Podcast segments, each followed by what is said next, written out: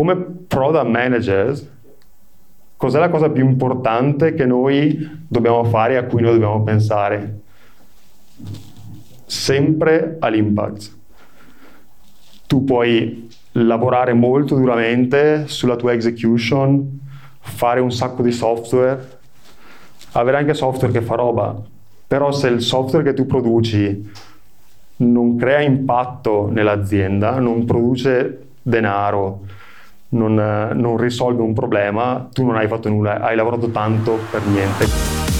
Ciao, io sono Marco Imperato e questo è il podcast di Product Heroes. Product Heroes è il punto di riferimento in Italia per il product management. Finora abbiamo aiutato oltre 180.000 persone tramite master, formazione in azienda, guide, articoli e meetup. Lo facciamo anche attraverso questo podcast in cui intervisto product leader che spaccano e che potranno darti tantissimi consigli utili per migliorare il tuo modo di costruire, lanciare e muovere le metriche del tuo prodotto. In questo podcast ascolterai l'audio del meetup di Firenze che si è svolto il 16 novembre scorso nella sede di Nana Bianca. Il protagonista è l'amico Simone Basso, che è CPTO in WeRod. Per il suo ruolo, Simone gestisce il team di digital product composto da oltre 30 ingegneri, product manager e UX distribuiti nei vari mercati di WeRod. Ed è di fatto responsabile della definizione della vision del prodotto, degli aspetti tecnici e di tutto ciò che contribuisce al miglioramento continuo del prodotto di WeRod. Nel corso della sua carriera, Simone ha lavorato sia all'estero che in Italia e ha guidato i team di Just Eat, Get Your Guide e Indie Campers. Il meetup di Firenze è stato davvero una figata anche la cena successiva al meetup con tutti coloro che hanno partecipato. Simone, durante lo speech,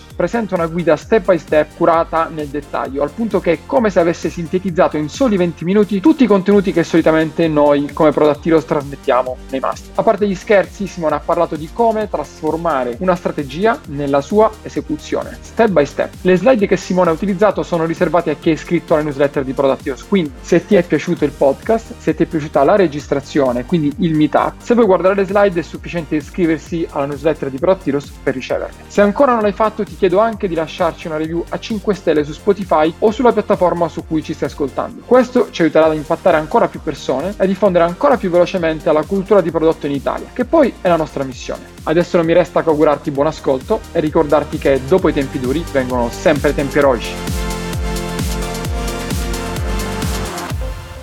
Ok, oggi cercherò di parlarvi un po' di come facciamo strategia, ma anche esecuzione a WeRoad, no? con esempi un po' pratici di che tool usiamo, che strumenti usiamo, come collaboriamo e come facciamo tutto questo processo. Eh, quindi chi sono io? Come CTPO, Chief Technology and Product Officer, cosa ho fatto in passato? Un sacco di roba in Italia, poi sono andato all'estero. All'estero ho lavorato sei anni a Just Eat Takeaway, che probabilmente tutti conoscete. Se vedete i device dentro i ristoranti, quello è il, è il mio bebè. Quindi ogni volta che vedo, entro in un ristorante Just Eat vedo, vedo, il frutto del mio lavoro. Eh, ho fatto degli anni a Berlino a Get Your Guide, uno dei più grandi ticket website dove comprare biglietti per musei, walking tour e sta roba.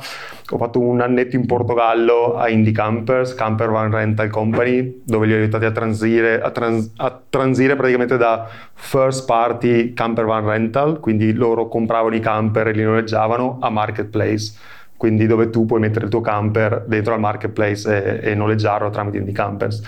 E adesso sono a WeRoad da un anno più o meno e stiamo facendo più o meno la stessa, la stessa transizione. Eh, vi racconto un po' di WeRoad. Quindi WeRoad il nostro motto è prepara lo zaino, gli amici li portiamo noi cosa facciamo? Organizziamo viaggi per gruppi di 10-15 persone, fasce età 25-35, 35-49. Noi ci occupiamo, ci occupavamo di creare tutti gli itinerari, met- eh, prenotare gli hotel, quindi gestire tutta l'organizzazione, formiamo i coordinatori che vanno in ogni viaggio per creare il gruppo, il mood di viaggio, quindi gest- gestire anche il tour. No? Eh, e dopo facciamo incontrare gente che non si conosce, abbiamo una community con... Più di 100.000 persone, 150.000 persone che sono viaggiatori, quelli che hanno viaggiato con noi. Eh, l'anno prossimo faremo più o meno 5.000, 5.500 tour in tutto il mondo su 200 itinerari, quindi copriamo quasi tutto il mondo come, come destinazioni. Eh, operiamo in 5 mercati e 5 lingue diverse, abbiamo community in 5 lingue diverse, quindi abbiamo community sia di coordinatori che di PAX in Italia, Spagna, Francia, Germania eh, è tutto questo.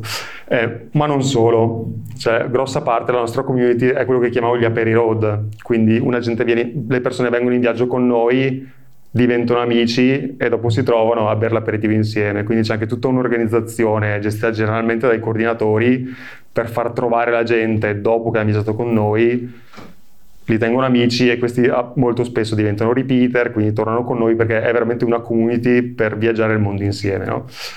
Um, quindi questo più o meno We Road, nati nel 2017, eh, siamo espansi nei mercati europei negli ultimi anni.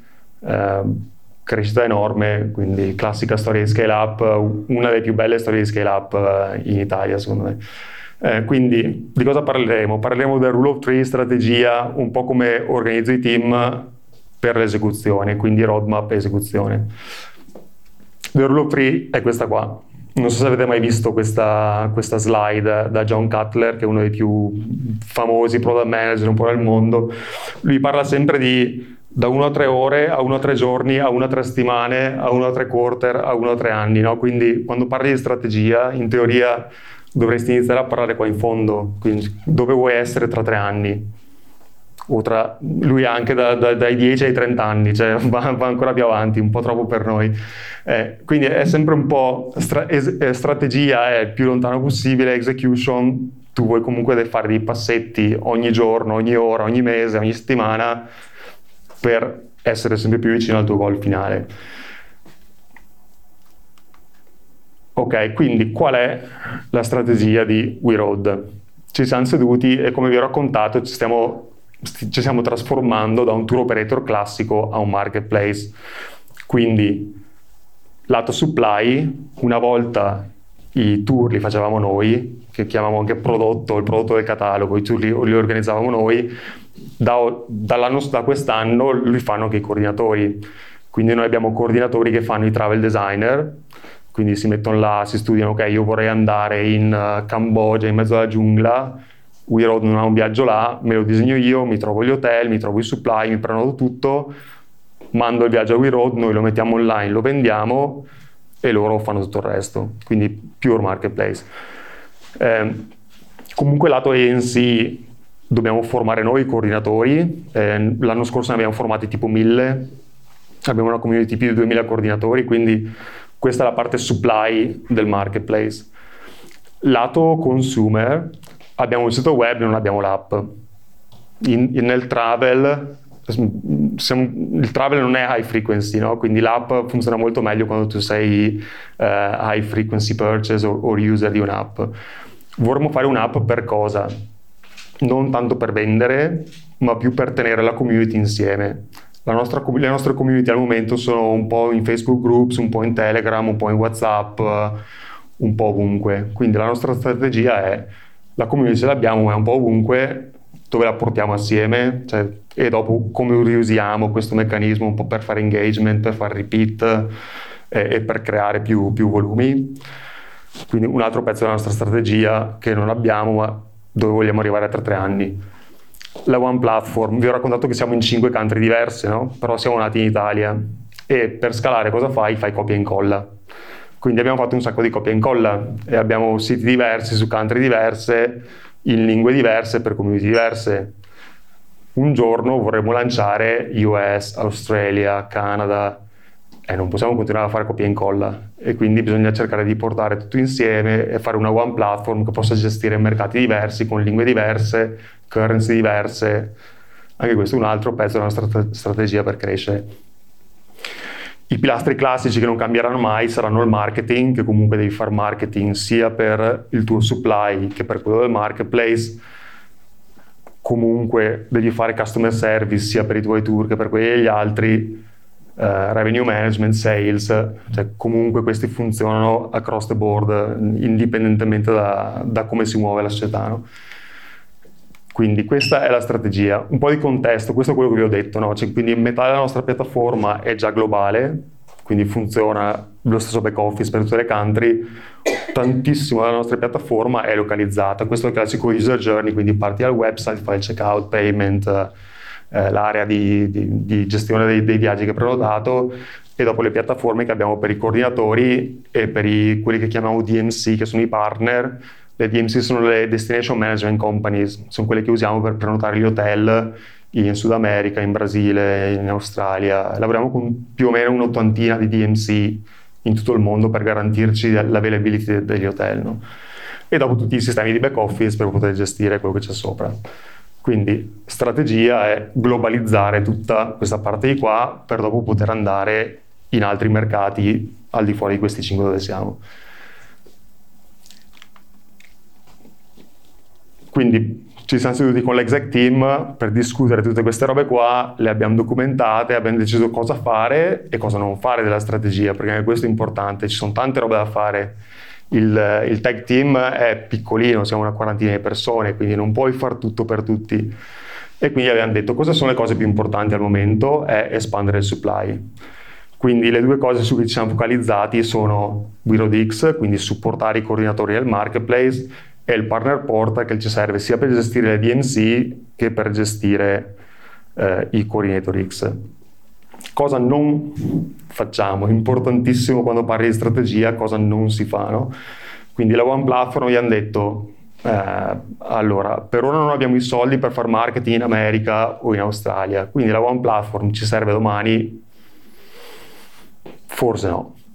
Eh, la piattaforma per gestire la community dei coordinatori e dei PAX ci serve domani, cioè sarebbe bello averla, però funziona, quindi al momento no.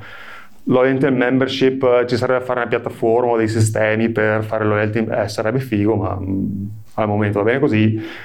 L'app è un po' collegata alla coordinator community, e quindi ho detto, beh, per il momento parcheggiamo anche questa perché non abbiamo le risorse per tirare su C4 team, eh, ogni team ti costa mezzo milione di euro all'anno, eh, serve un po' di cash, quindi non puoi farlo e quindi dici, eh, sarebbe bello, ma lo facciamo dopo.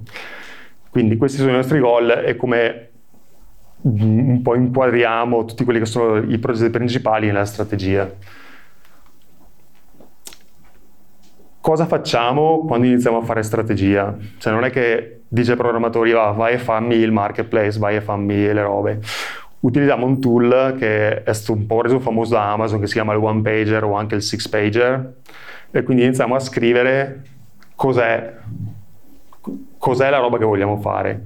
Quindi parti da project description, chi sono i business di RI, chi è tech, qual è il problema, qual è la soluzione il one pager in teoria sarebbe ancora di più, il, il one pager modello Amazon sarebbe una, um, uh, tipo una marketing release di quando rilasci un prodotto, no? Cioè com'è che pubblicizzi il prodotto quando lo rilasci. Quindi il loro modello è work backwards da quello che comunicheresti quando rilasci il prodotto. Quindi tu scrivi la public release, un nuovo prodotto che porta questo valore a queste persone, fa queste, queste, queste robe qua.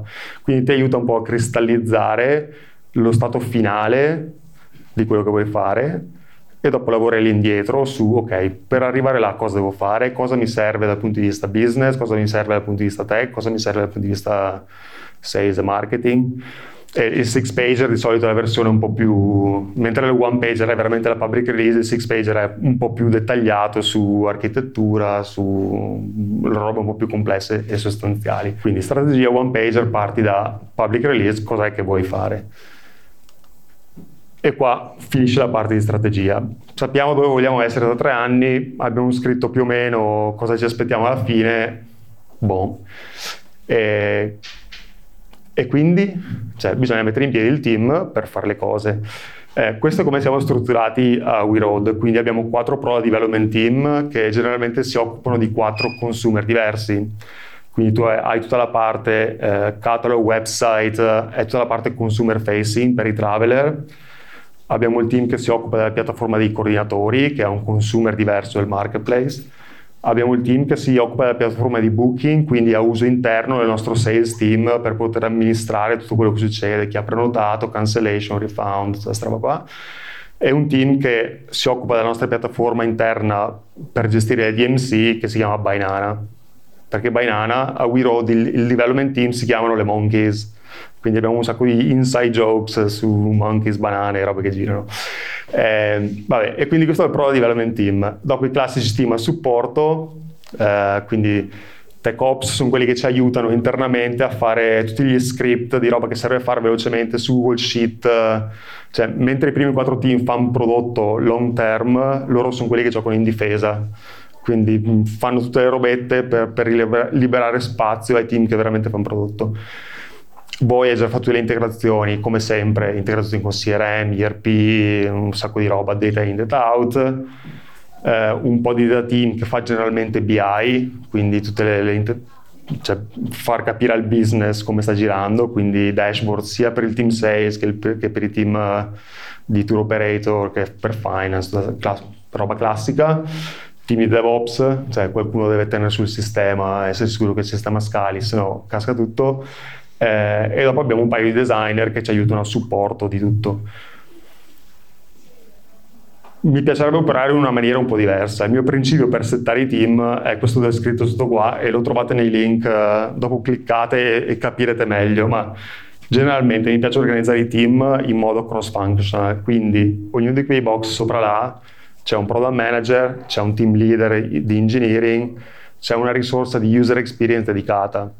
Quello è il trio che gestisce il team. Quindi non c'è un leader solo al comando, il ruolo del product manager non è di decidere cosa si fa, come si fa, la roadmap e tutto, quel trio è responsabile per l'outcome di quel team, ok? Però mi piace avere le report in line per discipline, perché se tu sei un junior PM eh, non puoi riportare un ingegnere, cioè quello che si preoccupa della tua crescita, del tuo sviluppo professionale deve essere una persona che capisce cosa dovresti fare da grande. Dopo, generalmente quando scali e hai più team, quindi hai front-endisti in un team, in un altro team, in un altro team, in un altro team, devi garantire la consistenza del front-end su tutti i prodotti diversi che hai.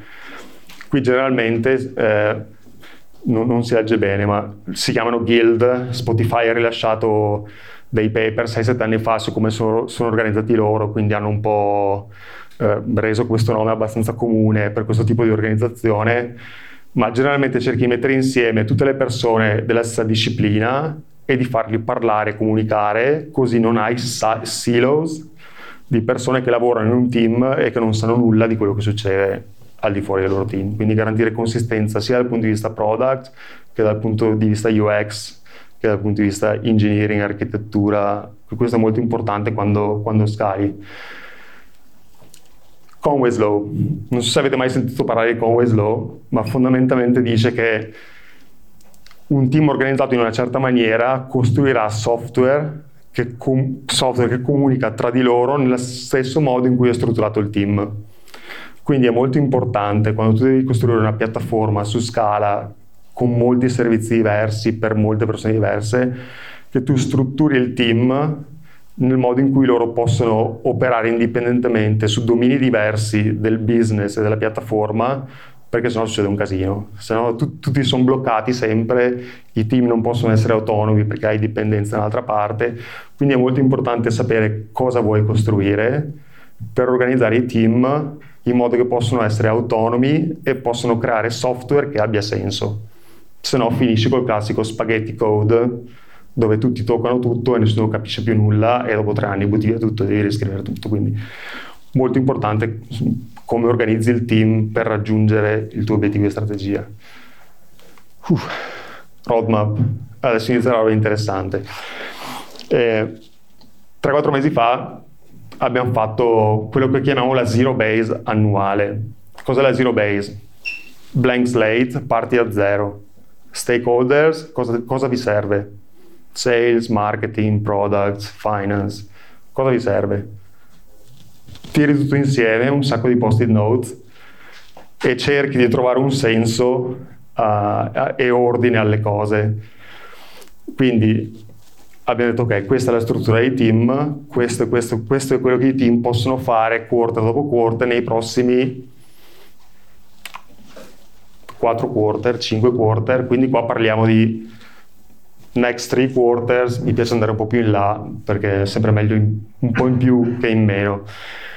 E quindi qua post it note, capire cosa fare, cosa non fare. Ogni quarter ci sediamo e facciamo quelle che siamo le OKR, quindi Objective Key Results, e vediamo ok, quali sono gli obiettivi che abbiamo in questo quarter, cos'è che dobbiamo raggiungere, quali sono i progetti che ci aiutano a raggiungere questi obiettivi che ci siamo settati e quindi, anzi aspetta, torno indietro, mi mancava questo qua. Questi sono i prossimi 3-6 mesi un po' più dettagliati, anzi un po' più, un po' più high level in realtà. Questo è il report che mandiamo agli investor sui progetti principali che abbiamo in pipe now, next and future. No? Quindi questo è un modo di prioritizzare questi 15 mesi. Questo lo facciamo ogni 3-6 mesi, diciamo ok, cos'è che facciamo adesso, cos'è che faremo dopo, cos'è che non sappiamo ancora bene quando lo faremo e quindi inizia ad avere una scala temporale, inizia a capire quali sono i progetti su cui devi fare un po' di, più di deep dive e capire, mettere in riga tutto quello che ti serve. E, ehm, e dopo andiamo, ok, questo è team per team, iniziano a farsi la roadmap in base ai goal dei prossimi 3, 6, 9, 12 mesi. Questo ad esempio è il team che lavora sul front-end, questi, questa è la lista dei progetti più o meno quando ci arriveranno nel quarter, quindi inizia a scrivere su Gira o sul project management tool che usi cosa ti serve, eh, un po' qual è la priority, qual è, qual è l'effort, qual è l'impact inizia a mettere in riga le robe e inizia a vedere se, se ha un senso. Come metodo di, pri- di prioritization lascio in genere i team abbastanza flessibili su cosa usare, perché non sempre c'è un, un sistema giusto per fare priorities. A me piace tantissimo Kano Model. Eh, il Kano Model parla di ehm, cosa che ti serve, cosa, cosa sono le, le, cose base che ti servono subito che senza di quelle il prodotto non, proprio non funziona. Quali sono le cose che rendono il prodotto linearmente migliore e quali sono i cherries on the cake, cioè i, i wow effect al customer, che il prodotto funziona anche se non ce li hai, ma li metti dentro. E over time queste priority cambiano. L'esempio che fanno tutti, stile americano, è quello del cup holder per la tazza del, del caffè nella macchina. Vent'anni fa il cup holder nella macchina era un wow effect in America. Però come sapete agli americani piace bere il caffè e portarsi il caffè. Quindi nel tempo il cup holder è diventato uno dei need basici della macchina. Se tu non hai il cup holder in macchina, la macchina in America non la vendi. Quindi over time queste, queste, queste cose, questi dettagli cambiano anche nel livello di priorità. Quindi è importante rivedere priorities frequentemente perché hai informazioni nuove e quindi le priority possono cambiare perché impari qualcosa di più. Comunque alla fine devi cercare di normalizzare le priorities across team. Perché? Perché potresti finire con un team che ha finito di fare tutte le robe base e si mette a fare solo le figate perché hanno tempo, hanno finito di fare quello che devono fare, però magari c'è un altro team di là che sta soffrendo perché gli mancano le risorse per finire di fare le cose base e quindi devi normalizzare un po' cross team le priorities per dire vabbè sposto un po' di persone da qua a qua perché questo team sta lavorando su robe più importanti quindi avere una forma di normalizzazione di uh, impact, effort uh, e value tra i team è abbastanza importante per allocare le risorse dinamicamente over time um, tra team esecuzione quindi qua passi a uno o tre mesi prima parlavamo di uno, tre quarter, adesso parliamo di uno, tre mesi. Ogni team inizia a mettere giù, ok, questi sono i progetti ehm, importanti su cui devo lavorare e queste sono più o meno le tempistiche, il tempo che ci metto per farli. Generalmente quando vai in esecuzione non conta solo la strategia, perché hai un sacco di altra roba da fare. Hai il sistema che va giù, devi rifare un po' di refactoring, hai lo stakeholder che ha un'emergenza e quindi deve fare qualcosa di nuovo, quindi generalmente il team quando pensa agli 1-3 mesi deve pensare un po' a bilanciare e lavorare tipo il 60% sulla strategia perché quello è quello che vuoi raggiungere a lungo termine. Però devi comunque lasciare tempo, un po' di tempo del team per lavorare su nuovi bug, improvements, maintenance, last minute things. Quindi è molto importante non, non pensare solo alla strategia, ma anche pensare a quello che veramente serve oggi e domani. Um, execution, vi faccio l'esempio, prima vi ho detto che ci stiamo trasformando in un marketplace e quindi dovevamo fare un nuovo software chiamato il Partner Portal per le DMC e per i coordinatori. prodotto completamente da zero. Da dove siamo partiti? Abbiamo fatto un po' di user story mapping. Cos'è lo user story mapping? Tu cerchi di mappare nel, nell'arco dello user journey, quindi cos'è che deve fare un coordinator nel marketplace? Deve creare l'itinerario, deve creare i turni, deve decidere il prezzo dei turni, deve gestire i packs che comprano uh, un posto nel loro turno, deve gestire le cancellation, deve comunicare ai packs un mese prima della partenza qual è il, il WhatsApp channel su cui si parleranno mentre sono in destinazione. Quindi tu prendi l'arco temporale del user journey in tutta quella che è l'experience uh, di, di WeRoad e ti scrivo ok, cosa mi serve per creare l'itinerario, mi serve la, fun- la, la, funzionalità per gestire il contenuto, mi serve la, funzion- la, funzionalità per gestire le immagini, cosa mi serve per creare i turni, mi serve la parte di calendario per decidere quando è, da, da, mi serve il tool per gestire il pricing.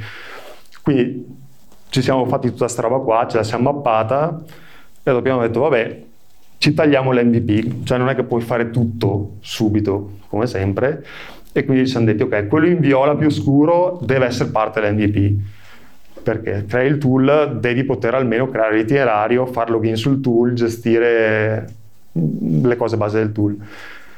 Quello in violetto, più che, questa è la parte di itinerary creation e questa è la parte operativa, no? quindi tutto quello che è in violetto scuro e in giallo scuro è taglio dell'MVP, tutto il resto next iteration, quindi inizia un po' a mapparti le cose che devi fare e dopo parti un po' ehm, a capire bene cosa, crea, cosa devi creare. Quindi c'è, un, c'è una, una, una, cosa che si chiama Service Blueprint, dove vai nei dettagli a specificare quali sono le cose che devi creare e, e come risolvere, come creare le cose che ti sei detto che saranno parte dell'MVP. Molto utile anche un tool che si chiama Jobs to be Done. Cos'è il Jobs to be Done? Eh, pe- pensi sempre chi usa il tuo software deve fare, ha un lavoro da fare, deve creare l'itinerario, quello è il jobs to be done. Quindi puoi anche usare questa metodologia qua un po' nel user story mapping per, per mapparti eh, quelle che sono le capabilities che, che devi costruire. L'altra roba da fare è, ok, hai capito cosa fare, hai capito più o meno cosa vuoi costruire, cioè devi farti un po' di wireframe, devi capire un po' come sarà la user experience, come sarà l'interfaccia, com'è tutto il journey e visualizzarlo, perché così dopo puoi fare un po' di paper testing, quindi magari vai con, uh, col wireframe a testare questo prodotto con i coordinatori e vedere se capiscono quello che stai per costruire su carta prima di iniziare a costruirlo, perché costa molto di più stracciare un foglio di carta e rifarlo che non spendere sei mesi a fare del software e dopo buttarlo via e rifarlo. Quindi iterare su carta aiuta un po' a, a, a chiarire le idee che hai. Dopo che hai capito la user experience, cosa devi fare? Devi capire tecnologicamente se quello che hai pensato di fare si può effettivamente fare e come e con che tecnologia e con che, con che, con che tech stack, cosa hai, cosa non hai, cosa ti manca, con cosa si integra. Eh, e quindi è importante capire se quello che hai deciso di fare è effettivamente fattibile. Detto questo, detto questo c'è strategia, c'è execution. Come product managers, cos'è la cosa più importante che noi dobbiamo fare e a cui noi dobbiamo pensare? Sempre all'impact. Tu puoi lavorare molto duramente sulla tua execution, fare un sacco di software, avere anche software che fa roba, però se il software che tu produci non crea impatto nell'azienda, non produce denaro, non, non, risolve un problema, tu non hai fatto nulla, hai lavorato tanto per niente. Quindi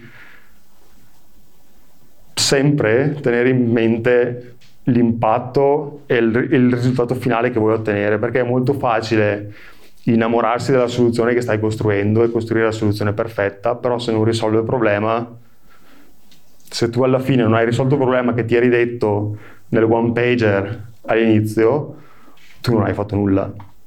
E quindi è molto molto molto importante tenere questa mente. E io ho finito. Grazie per aver ascoltato questo episodio di Product Heroes. Se l'hai trovato utile, iscriviti su YouTube, Spotify, Apple, Amazon, insomma, dove ascolti i tuoi podcast normalmente, così non ti perderai neanche un episodio. Prima di andare via, vota con 5 stelline questo podcast o scrivi un commento, una recensione. Questo ci aiuterà a raggiungere sempre più persone e quindi aumentare la diffusione della cultura di prodotto in Italia, che poi è la nostra mission finale. Quindi il podcast è soltanto uno dei tanti modi che Product Heroes utilizza per spingere la cultura di prodotti. Trovi maggiori informazioni e tutte le attività che svolgiamo su productheroes.it. Ciao e alla prossima!